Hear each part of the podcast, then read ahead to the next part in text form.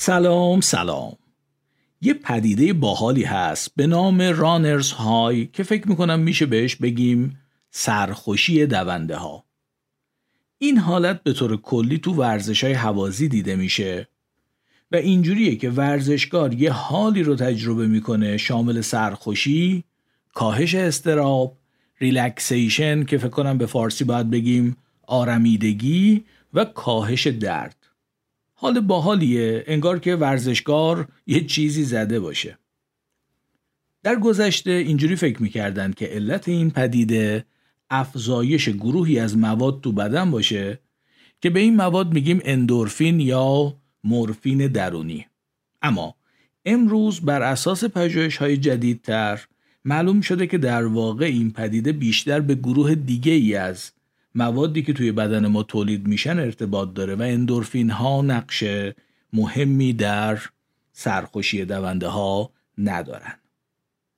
من رضا امیرم و شما دارید قسمت بیست و پنجم پادکست مهرنگیزو میشنوید.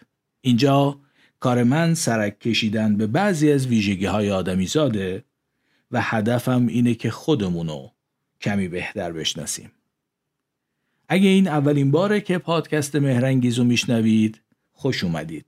امیدوارم این قسمت رو بپسندید و قسمت‌های دیگر رو هم بشنوید. و اگه پیش از اینم شنونده یه صدا و حرفای من در این پادکست بودید، خوشحالم که ازم ناامید نشدید و هنوز همراه هم هستید. امیدوارم هیچ وقت ناامیدتون نکنم و همچنان به شنیدن من ادامه بدید. اگه موافق باشید، بریم سراغ موضوع اصلی این قسمت. آماده اید؟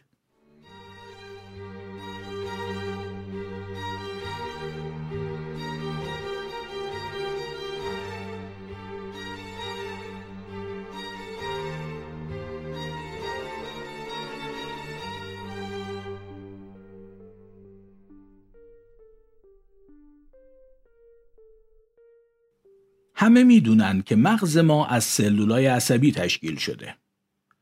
طبیعیه که فرض کنیم هرچی قرار روی مغز ما یا روی کارکردهای مغز ما اثر بذاره باید روی سلولای عصبی اثر بذاره.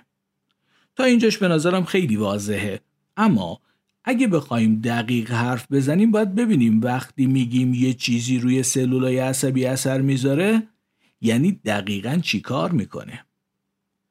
گمونم اینم معلومه که انواع اثراتی که چیزای مختلف ممکنه روی سلولای عصبی داشته باشن خیلی زیاد و متفاوته.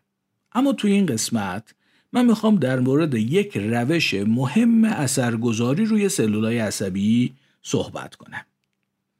هر اثری که روی یه سلول عصبی گذاشته میشه یا قراره در راستای تحریک کردن اون سلول باشه، یعنی توی اون سلول پیام عصبی ایجاد بشه، یا در جهت مهار کردن سلول عمل میکنه. در این صورت سلول برای مدت کوتاهی تحریک ناپذیر میشه.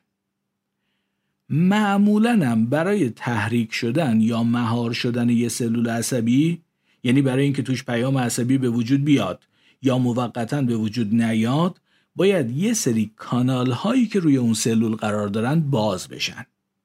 مثلا یه جور کانال وقتی باز میشه یون های سدیم رو که بار مثبت دارن راه میده تو سلول. در نتیجه وقتی یون های مثبت سدیم وارد سلول میشن توی سلول بار مثبت بیشتری پیدا میکنه و اینجوری سلول تحریک میشه، یعنی پیام عصبی توش ایجاد میشه. یا یه جور کانال دیگه ممکنه داشته باشیم که وقتی باز میشه یونهای کلر رو که اونا بار منفی دارن راه میده تو سلول. در نتیجه با ورود یونهای کلر به سلول توی سلول منفی تر میشه، بار منفی بیشتری پیدا میکنه و اینجوری سلولمون مهار میشه، یعنی فعلا موقتا دیگه تحریک نمیشه. یه سلول عصبی میتونه چندین نوع مختلف از این کانالا داشته باشه، هر کدوم هم یه چیزی رو از خودشون عبور میدن، یکی سدیم، یکی پتاسیم، یکی کلر. و خیلی ممکنه یه ماده‌ای مثلا مورفین یا اندورفین وقتی میخواد روی سلول عصبی اثر بذاره در واقع داره روی باز شدن یه جور کانالی اثر میذاره. اما برای اینکه اثر یه چنین ماده‌ای مثلا اندورفین روی سلول عصبی ایجاد بشه، ما به یک چیز دیگه هم احتیاج داریم. غیر از کانال یه چیز دیگه هم میخوایم و باید با اونم آشنا بشیم که اسمش هست گیرنده. مثل همیشه سعی میکنم موضوع رو تا حد زیادی ساده کنم، البته تا حدی که غلط و غیر علمی نشه دیگه. اینجوری در نظر بگیرید که اون کانال، مثلا کانال سدیم یا کانال کلور، یه دریچه داره برای باز و بسته شدن و اون دریچه یه قفل داره. الان دارم یه تشبیه انجام میدم دیگه. در این تشبیه اون قفل همون گیرنده است. هر قفلی هم باید با یه کلیدی باز بشه دیگه و این کلید میتونه یه مولکولی باشه، مثلا مثل مورفین یا اندورفین. به این ترتیب وقتی مورفین یا اندورفین یا هر ماده دیگه‌ای که قراره روی اون سلول عصبی اثر بذاره میاد و به گیرندش متصل میشه، انگار کلیدی که وارد قفل شده و بازش میکنه. در نتیجه دریچه یه جور کانال باز میشه و نتیجهش اینه که اون سلول تحریک میشه، یعنی فعالیت میکنه، یا مهار میشه، یعنی از فعالیتش جلوگیری میشه. تا اینجا قبول؟ نکته مهم اینه که مثل قفل و کلید، رابطه اون مولکول مثلا مورفین و گیرندش اختصاصیه. همونجور که یه قفل با هر کلیدی باز نمیشه، هر مولکولی هم نمیتونه به گیرنده مورفین متصل بشه و در نتیجه هر مولکولی نمیتونه اون اثر مورفین رو روی سلول عصبی بذاره.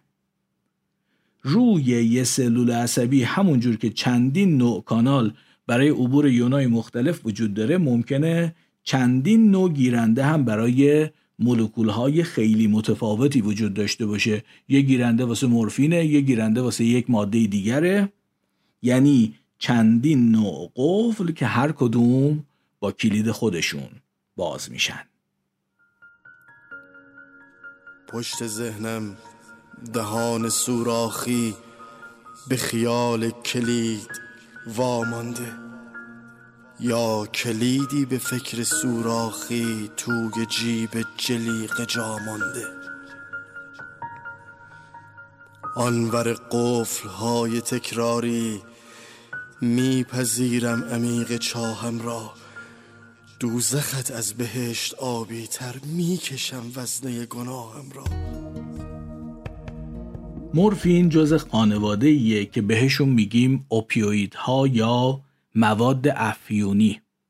افیون یا اوپیوم همون تریاکه. خانواده مواد افیونی مثل تریاک، هروئین، مورفین، کدئین و بقیهشون با اثر روی یه سری گیرنده های اختصاصی که بهشون میگیم اوپیوید رسپتور روی سلول های عصبی اثر میذارن و مهمترین اثرشون هم از بین بردن یا کاهش درده. خب میدونید که به صورت دارویی از این اثر خیلی زیاد استفاده میشه. اما نکته اینه که مورفین و هروئین و بقیه مشتقات تریاک که خیلی جدیدن، خود تریاک هم فوقش چند هزار سال باشه که توسط آدم‌ها شناخته شده و استفاده میشه دیگه، ولی گیرنده های این مولکولا یعنی قفلایی که اینا بازش میکنن خیلی خیلی قدیمی ترن. اصلا فقط مال آدمیزاد نیستن، تو گونه های دیگه هم، تو گونه های خیلی قدیمی از چند میلیون سال پیش این گیرنده ها وجود داشتن. در واقع ترتیب زمانی اینجوری بوده که از هزاران سال پیش احتمالاً آدما از اثرات تریاک استفاده میکردن. بعد همین اواخر هروئین و مورفین و اینا هم اومدن تو بازی و استفاده دارویی از این مواد به شکلی که ما امروز میدونیم انجام شده و بعد دانشمندان گیرنده های اختصاصی این مولکول‌ها رو شناختن. اما اینجا بود که دانشمندان بعد از شناسایی گیرنده های اختصاصی مولکول هایی که بهشون میگیم مواد افیونی به این فکر افتادن که خب این گیرنده ها قبل از این که هروئین و مورفین و اینا وجود داشته باشه یا اساساً آدمیزاد خشخاش بکاره و تریاک ازش بگیرن وجود داشتن دیگه. و این سوال به وجود اومد که خب اون موقع این گیرنده ها واسه چی بوده؟ یا اگه به همون تشبیه قفل و کلید مراجعه کنیم، این قفلا قبل از اینکه آدمیزاد خشخاش کشت کنه و تریاک بگیره با چه کلیدی باز می شده؟ چون میدونید دیگه، میگن قفل یعنی که کلیدی هم هست. تو پرانتز بگم که من دنبال شاعر این مصرع یا نمیدونم این جمله گشتم و با کمال تعجب، البته یه جای خیلی نامعتبری توی سایت درپیتی به اسم نصرت رحمانی برخورد کردم که راستش فکر نمی کنم درست باشه. نصرت رحمانی شاعر درست حسابی بوده، این خیلی زرد و انگیزشی میزنه قفل یعنی که کلیدی هم هست. به هر حال بر اساس جمله زرد و انگیزشی قفل یعنی که کلیدی هم هست، دانشمندان دنبال کلیدی که از گذشته های دور به قفل گیرنده های اوپیویدی میخورده گشتن و اینجوری بود که اندورفین ها کشف شدن. یعنی یه چیزایی توی بدن خودمون از تولیدات بدن خودمون، نه مزرعه خشخاش، که به گیرنده های اوپیویدی متصل میشن و همون اثرات ضد درد و اینا رو دارن. بعد اسم اینا رو، اسم اون چیزایی که تو بدن خودمون تولید میشه، از میلیون ها سال قبل هم در بدن جانداران دیگری تولید میشده و در واقع اصل جنسن، گذاشتن مورفین درونی، اندورفین. متوجه طنز ماجرا هستید دیگه، اینا اصل جنسن. کلید اصلی اون قفلا که از میلیون ها سال پیش اون قفلا رو باز میکرده اینان. بعدن یه کسایی اومدن کلیدای جعلی ساختن. این کلیدایی که به صورت مورفین و اینها امروز وجود داره، اینا فیکه، اینا کلید اصلی اون قفلا نیست. یعنی بعد از میلیون ها سال یه مولکول هایی به خاطر شباهت با اینا تونستن همون کارو بکنن، همون قفله رو باز کنن. اون وقت ما به اون فیکه گفتیم مورفین، به اصل جنس گفتیم مورفین درونی. یعنی اسم اصل جنس رو از روی اون بدلیه، از روی اون فیکه گذاشتیم. این موضوع منو یاد یه خاطره ای میندازه. شاید بدونید که این کنکور اخیر در یه وضع خیلی اسفناکی برگزار شد، یعنی از همیشه اسفناکتر، در حدی که خود سازمان سنجش هم نفهمید چه غلطی خورده. دو تا کنکور برگزار کردن، یکی دیماه پارسال، یکی تیرماه امسال. بعد گفتن هر کی میتونه تو هر کدوم یا هر دو شرکت کنه، بعد خودش تصمیم بگیره کدومو براش حساب کنیم.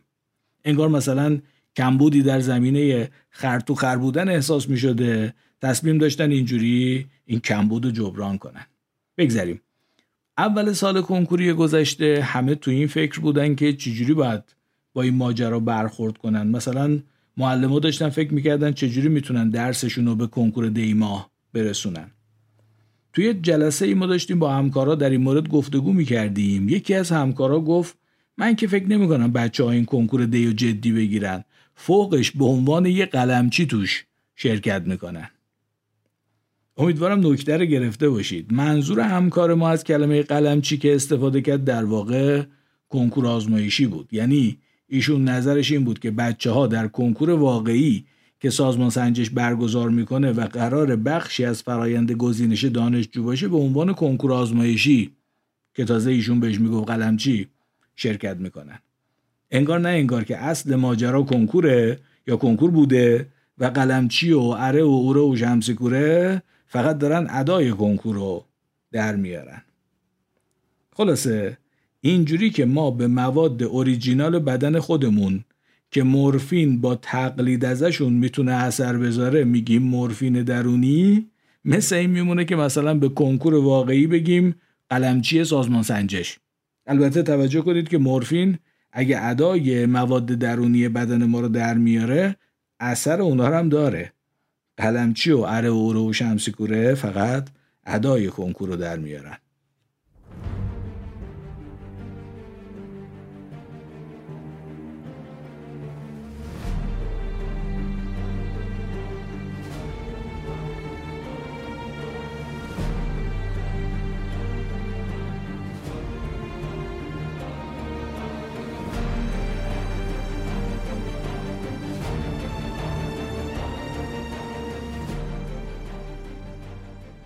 برگردیم به موضوع سرخوشی دونده ها. سال هزار و نهصد و هفتاد و نه یه پژوهشگر استرالیایی به نام پروفسور گری ایگر یه آزمایشی رو در این مورد روی خودش انجام داد. ایشون بیست بار دور زمین کریکت دانشگاه سیدنی میدوید، قبل و بعدش آستانه تحمل دردش رو اندازه‌گیری میکرد. روش آزمایش اینجوری بود که کاف دستگاه فشار خون، یعنی همون قسمتی که بسته میشه به بازو، رو میبستن به دست ایشون و تا یه فشار مشخصی بادش میکردن. در این حالت چون خون به سلولای دست کم میرسه، در نتیجه سلولا دچار کمبود اکسیژن میشن، درد ایجاد میشه و زمانی رو اندازه گیری میکردن که فرد دیگه درد رو نمیتونه تحمل کنه و کاف رو از دستش باز میکنه. آزمایش نشون داد که مدت رسیدن به غیر قابل تحمل شدن درد با ورزش از حدود چهار دقیقه به حدود شش دقیقه میرسید. یعنی به طور چشمگیری تحمل درد بعد از ورزش بیشتر بود. از طرفی میدونیم که اندورفین ها هم اثرات ضد دردی قوی دارن، موقع ورزش هم افزایش پیدا میکنن. پس عجیب نیست که برای مدت نسبتاً طولانی افزایش اندورفین ها رو عامل اصلی سرخوشی دونده ها میدونستن. اما پژوهش های جدیدتری نشون داد که اینطور نیست، یعنی اندورفین ها عامل اصلی این پدیده نیستن. یادتونه که مولکول های مواد افیونی یا همون اوپیوید ها و اندورفین ها برای اینکه اثرات ضد دردی خودشون رو ایجاد کنن باید بچسبن به گیرنده های اختصاصی خودشون روی سلول عصبی. حالا اگه یه چیز دیگه، یه مولکول دیگه‌ای به این گیرنده ها چسبیده باشه و در نتیجه اون مولکولا نتونن به گیرنده خودشون متصل بشن، پس طبعا نمیتونن روی سلولای عصبی اثر بذارن.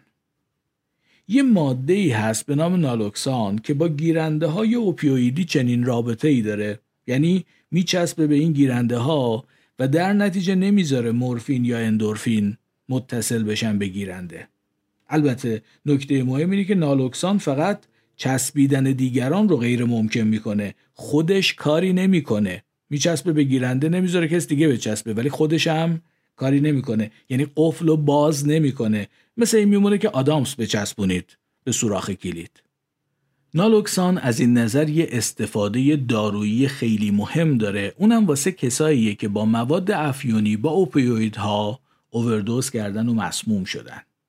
یکی از اثرات کشنده اوپیویدها توقف تنفسه. وقتی کسی با مواد افیونی اووردوز میکنه ممکنه تنفسش قطع بشه و نالوکسان اگه به موقع به چنین فردی تزریق بشه میتونه باعث بشه تنفسش برگرده. یه وقتایی هم از این دارو در ترک اعتیاد استفاده میکنن، در ترک اعتیاد به اوپیویدها، به مواد افیونی. اما یه گروه از پژوهشگرای آلمانی از نالوکسان استفاده کردن تا اثر اندورفین ها رو در سرخوشی دونده ها بررسی کنه. به این ترتیب که به افراد، به همونایی که قرار بود بدوئن و سرخوشی دونده ها رو توشون بررسی کنن، نالوکسان تزریق میکردن.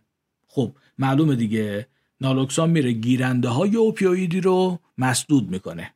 حالا دیگه اندورفینا نمیتونن روی سلولای عصبی اثر کنن، چون گیرنده هاشون مسدود شده دیگه. اندورفین چجوری رو سلول عصبی اثر میکنه؟ با متصل شدن به گیرندش. حالا اون گیرنده، اون قفله رو انگار بهش آدامس چسبوندیم، نالوکسان رفته مسدودش کرده.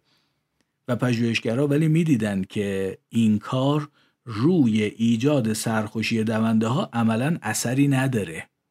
و اما یه چیزی که در مورد این پژوهش علاقه‌مندم بهش توجه کنیم، دو تا از کارهاییه که در چنین پژوهش‌هایی به صورت استاندارد انجام میشه و باید انجام بشه. در واقع اعتبار نتیجه آزمایش به این کارا بستگی داره.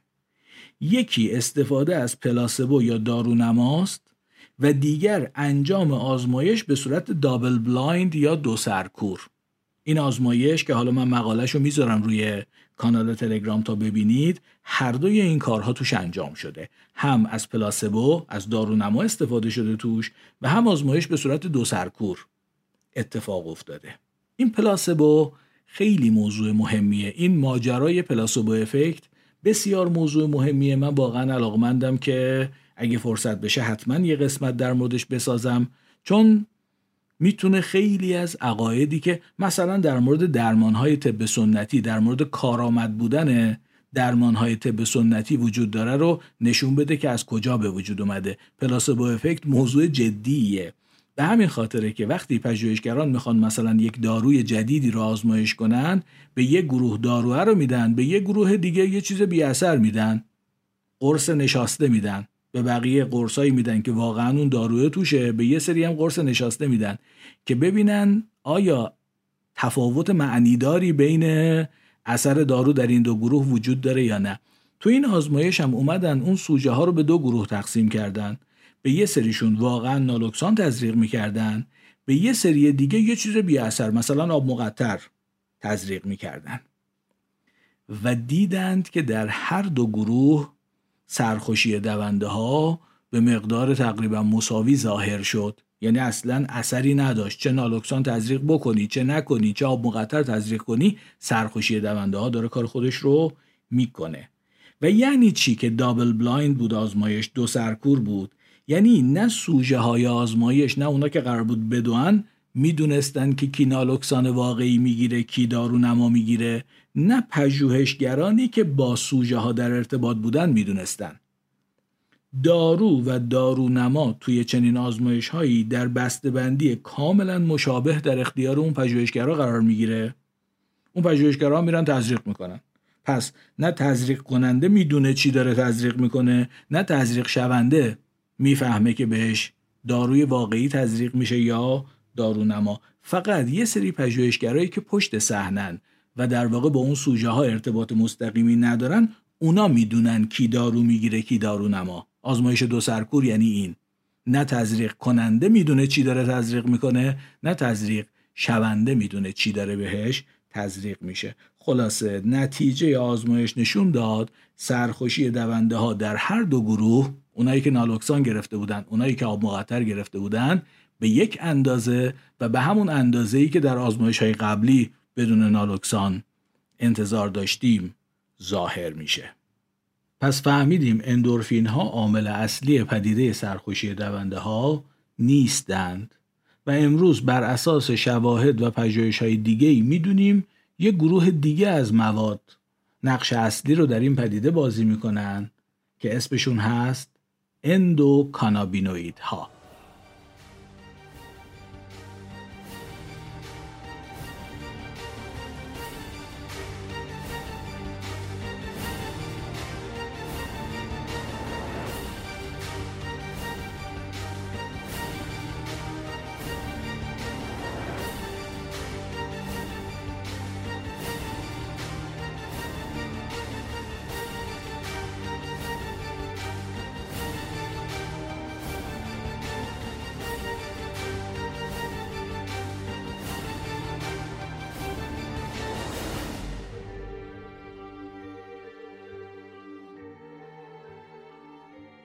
همونجور که اندورفین یعنی مورفین درونی، اندوکانابینوئید هم یعنی کانابینوئید درونی. و اما اینم باز یه جور قلمچی سازمان سنجشه. مثل گیاه خشخاش که از خیلی قدیم آدما ازش استفاده دارویی و البته غیر دارویی میکردن، گیاه کانابیس یا همون شادونه خودمونم اینجوری بوده و تاریخ استفاده ازش احتمالاً به چند هزار سال پیش برمیگرده که آدما از این گیاه و مشتقاتش در اشکال متفاوت به عنوان ضد درد، ضد التهاب و ضد خیلی چیزای دیگه استفاده می‌کردن. و اما بعداً وقتی دانشمندان مواد مؤثر در این گیاه رو شناختن، اسم این مواد رو گذاشتن کانابینوئیدها.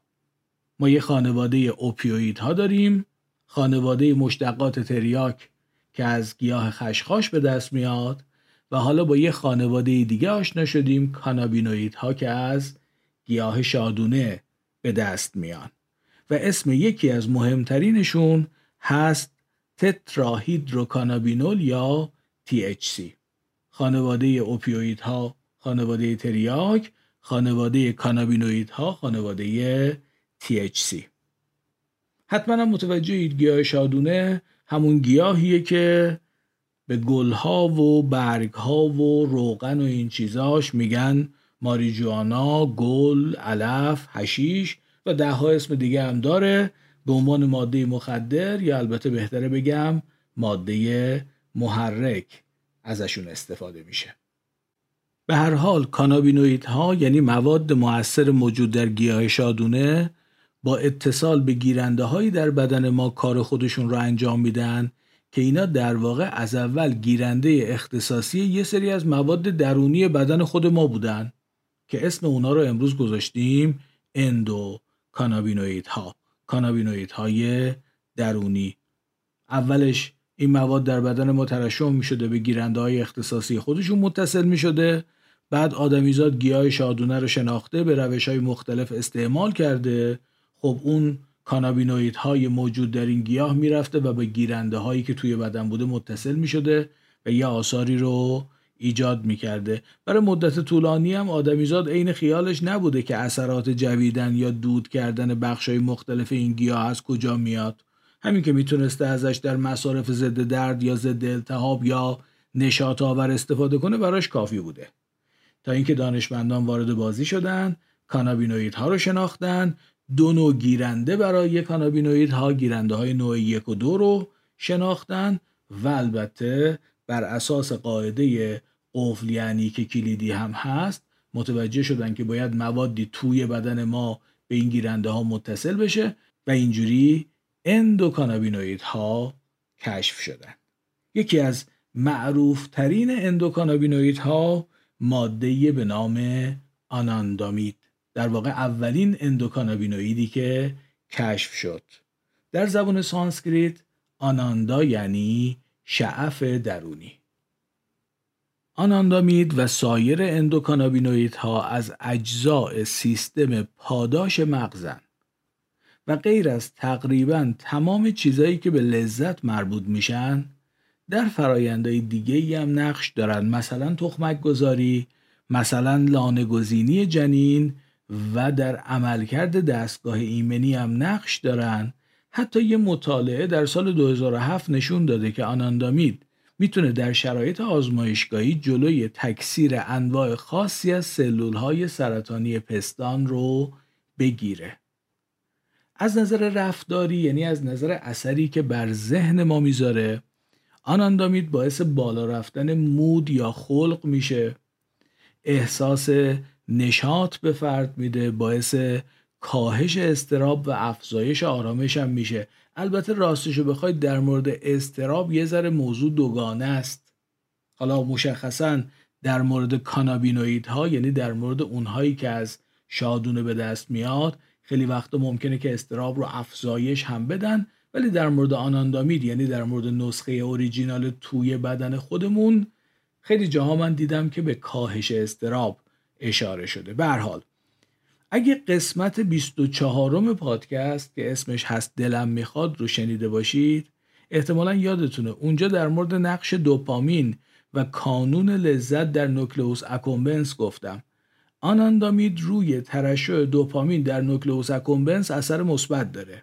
پس حالا میتونیم به راحتی بفهمیم که چرا باعث خوش اومدن میشه، باعث لذت میشه. یه اثر جالب دیگه این بزرگوارم بالا بردن ارزش غذا در ذهن ماست، یعنی باعث میشه ما غذا رو بیشتر دوست داشته باشیم. آناندامید و کلن سیستم اندوکانابینوئیدی مغز ما مثل بقیه اجزای سیستم پاداش یا ریوارد سیستم که تو قسمت بیست و چهارم یک کمی در موردش توضیح دادم، قراره با ایجاد حس خوب و لذت ما رو به سمت انجام کارای درست هدایت کنن. البته کار درست از نظر زیستی یعنی هر کاری که در جهت بقا و تولید مثل باشه دیگه. مثلا لذتی که از خوردن غذای خوب یا سکس میبریم یکی از عواملش نقش همین سیستم اندوکانابینوئیدی مغز ماست، مثلا آناندامید که میره و روی اون گیرنده ها اثر میکنه. در مورد سرخوشی دونده ها هم که این قسمت رو باش شروع کردم میشه همینجوری فکر کرد. شما ورزش میکنید در حالی که ممکنه از اثرات دراز مدت این کار خیلی اطلاع نداشته باشید یا اطلاع داشته باشید، ولی چون این اثرات دراز مدتن خیلی برای الانی که باید زحمت ورزش رو بکشید انگیزه ای ایجاد نمی کنن. سیستم اندوکانابینویدی مغز شما میگه بفرما، اینم یه مقدار لذت و خوشی و کاهش درد و اضطراب که جواب زحمت شما رو داده باشه. مثل مزد کارگر که میگن باید قبل از خشک شدن عرقش پرداخت بشه، شما هم تا عرق ورزشتون خشک نشده سیستم اندوکانابینویدی میاد یه مقداری بهتون حال میده که از این ورزشه بالاخره فل مجلس یه چیزی گیرتون اومده باشه. و اما نکته جالب اینه که این فقط مال ما نیست. به نظر میاد گونه های دیگه مثل موشا هم از فعالیت بدنی لذت میبرن.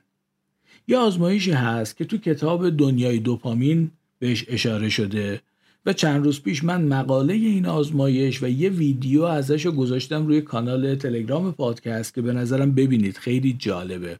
آزمایش اینجوریه که یه دونه از این چرخایی هست که تو قفس همسترا میذارن، همستر میره توش میچرخه.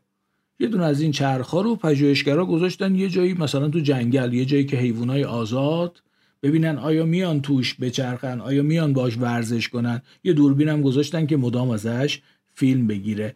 غذا یا پاداش دیگری هم در کار نبود، صرفا اونجا انگار یه تردمیل گذاشتی ببینی کسی میاد روش را بره. و فیلم نشون میده که موشا، قورباغه ها و حتی حلزونا میان و با این چرخه ورزش میکنن بدون اینکه غذا یا پاداش دیگه‌ای در کار باشه. قطعاً موشی که میاد با این چرخه ورزش میکنه به خاطر نتایج دراز مدت قلبی و عروقی ورزش نیست که این کارو میکنه، صرفاً چون این کار بهش حال میده انجامش میده. و اما همان از آدمی زاد، این موجود دوپا همونجور که میدونید یه سری مشکلات ناقابل داره در چنین مواردی. مثلا میگه من چرا با کلی جون بکنم تا چشم اسقال لذت ببرم؟ میخوام بدون زحمت هزار برابر لذت ببرم. هم جون کندنه رو نمیخوام، هم لذت بیشتر میخوام. و اینجوری میشه که چون نمیخواد اون کاری که اصلاً هدف اصلی حال کردنه، مثلا در این مورد ورزش رو انجام بده و به حال کمم راضی نیست، در واقع کمتر از حال کامل استمراری اصلا به چشمش نمیاد، به جای ورزش گل میکشه. گیرنده های آناندامید رو با تی اچ سی گیاه کانابیس تحریک میکنه. نتیجه البته میدونیم اون چیزی نیست که از اول انتظارشو داشته و یه ضد حال کامل استمراری در انتظارشه. تو یکی از قسمت‌های قبلی پادکست این جمله رو در مورد اعتیاد گفتم که معمولاً اول با یه مشکل یا در پاسخ به یه استرس شروع میشه، اما به زودی خودش به مشکل خیلی بزرگتر و منبع بی‌پایان استرس تبدیل میشه. جای تأسفه ولی احتمالاً همه ما در اطراف خودمون آدمایی رو دیدیم که زندگیشون اینجوری به فنا رفته. موسیقی این قسمت هم شاید بشناسید، موسیقی فیلم مرثیه‌ای برای یک رویا که اگه ندیدید پیشنهاد میکنم ببینید.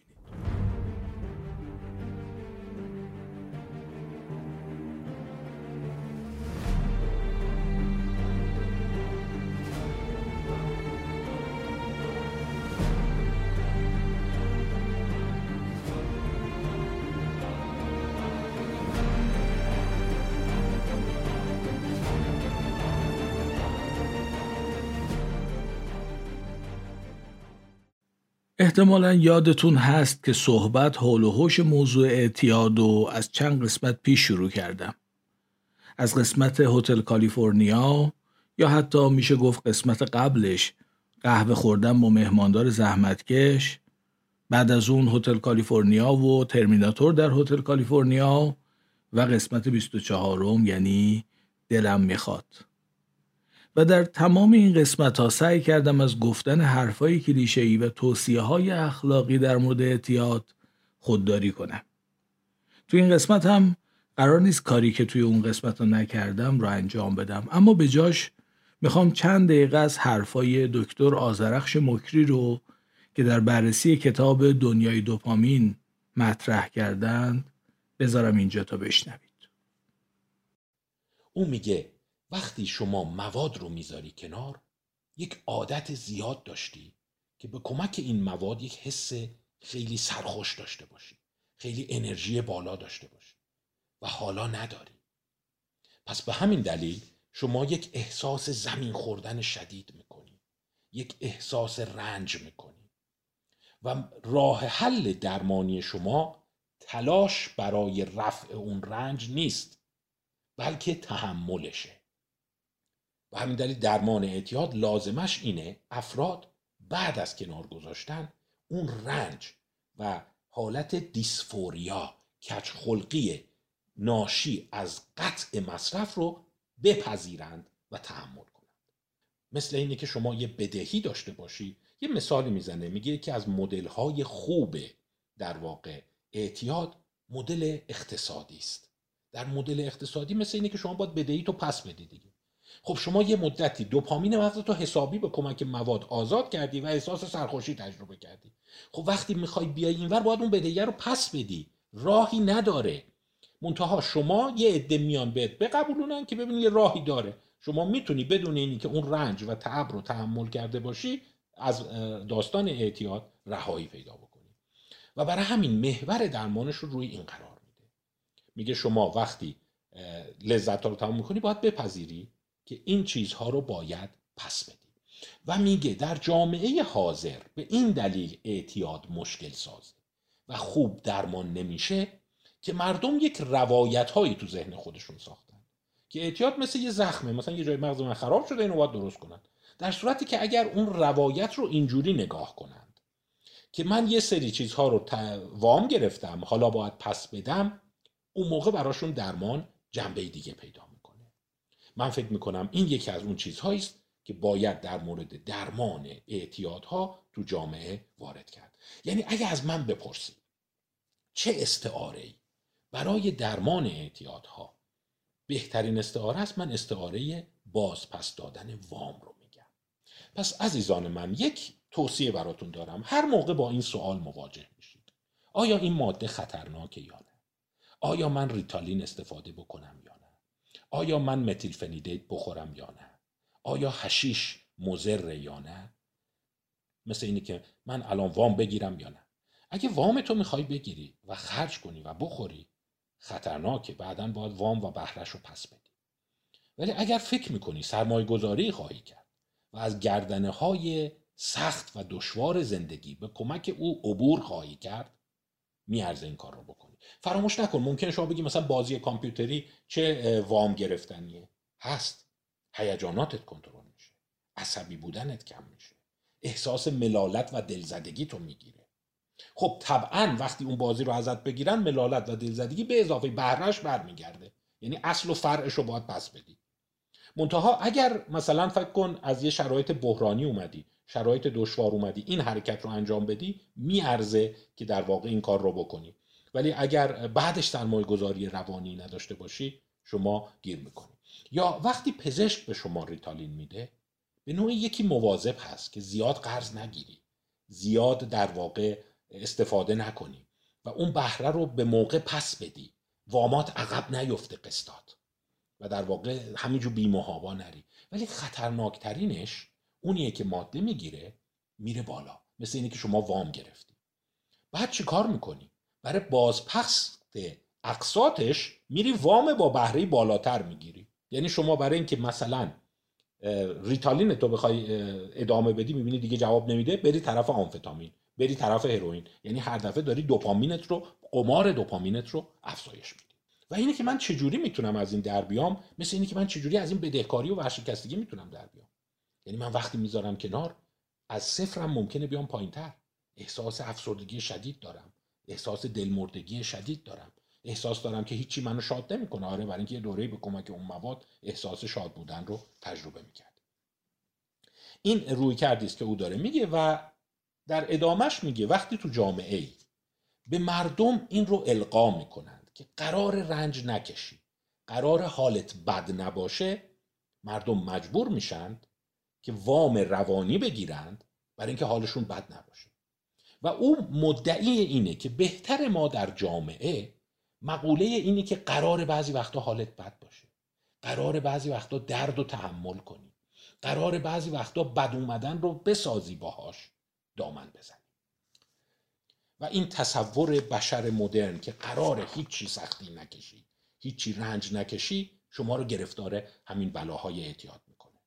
یعنی شما وقتی حالت بده به این نتیجه می‌رسی من نباید حالم بد باشه. فرهنگ انتظار داره مردم همه شاد باشن، حالشون خوب باشه، و وقتی شما کاری از دست برنمیاد شروع می‌کنی موادی دادن، نیروزا میدی، مواد انرژیزا میدی، مواد سرخوش کننده میدی، و بعد افراد توش گیر میکنن چون اون داستان تعادل رو نمیدونی. فکر میکنی یه طرفه همش میشه حال خوب ایجاد کرد. در ازای ایجاد حال خوب باید حال بد هم تحمل بشه.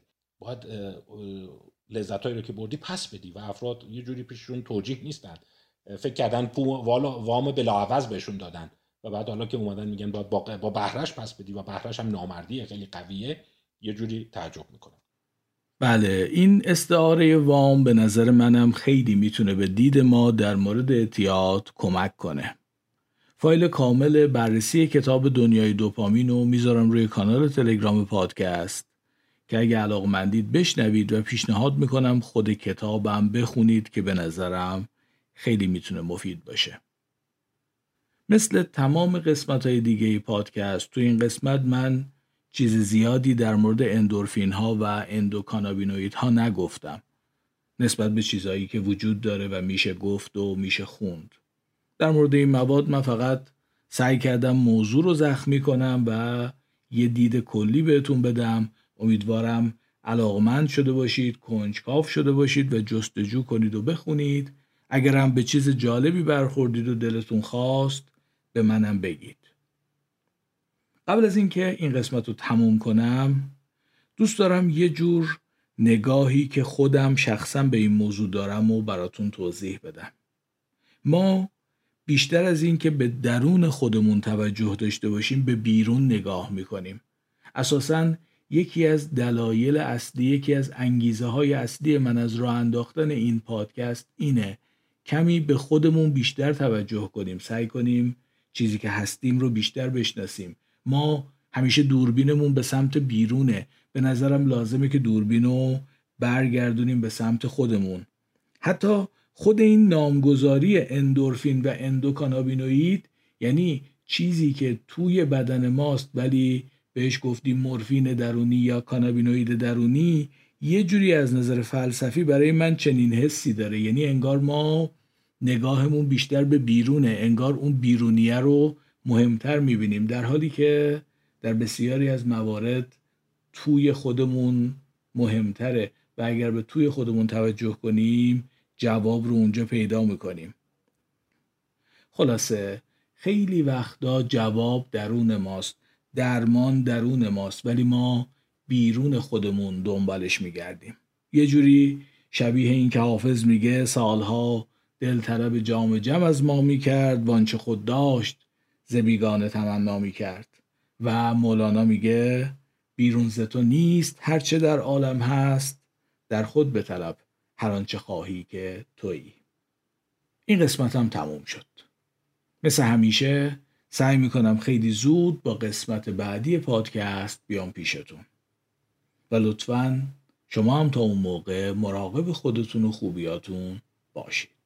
دوباره باز خواهم گشت، در گلخانه ها را باز خواهم کرد، تمام آسمان را آبی پرواز خواهم کرد، تو را در کوچه های کودکی آواز خواهم کرد.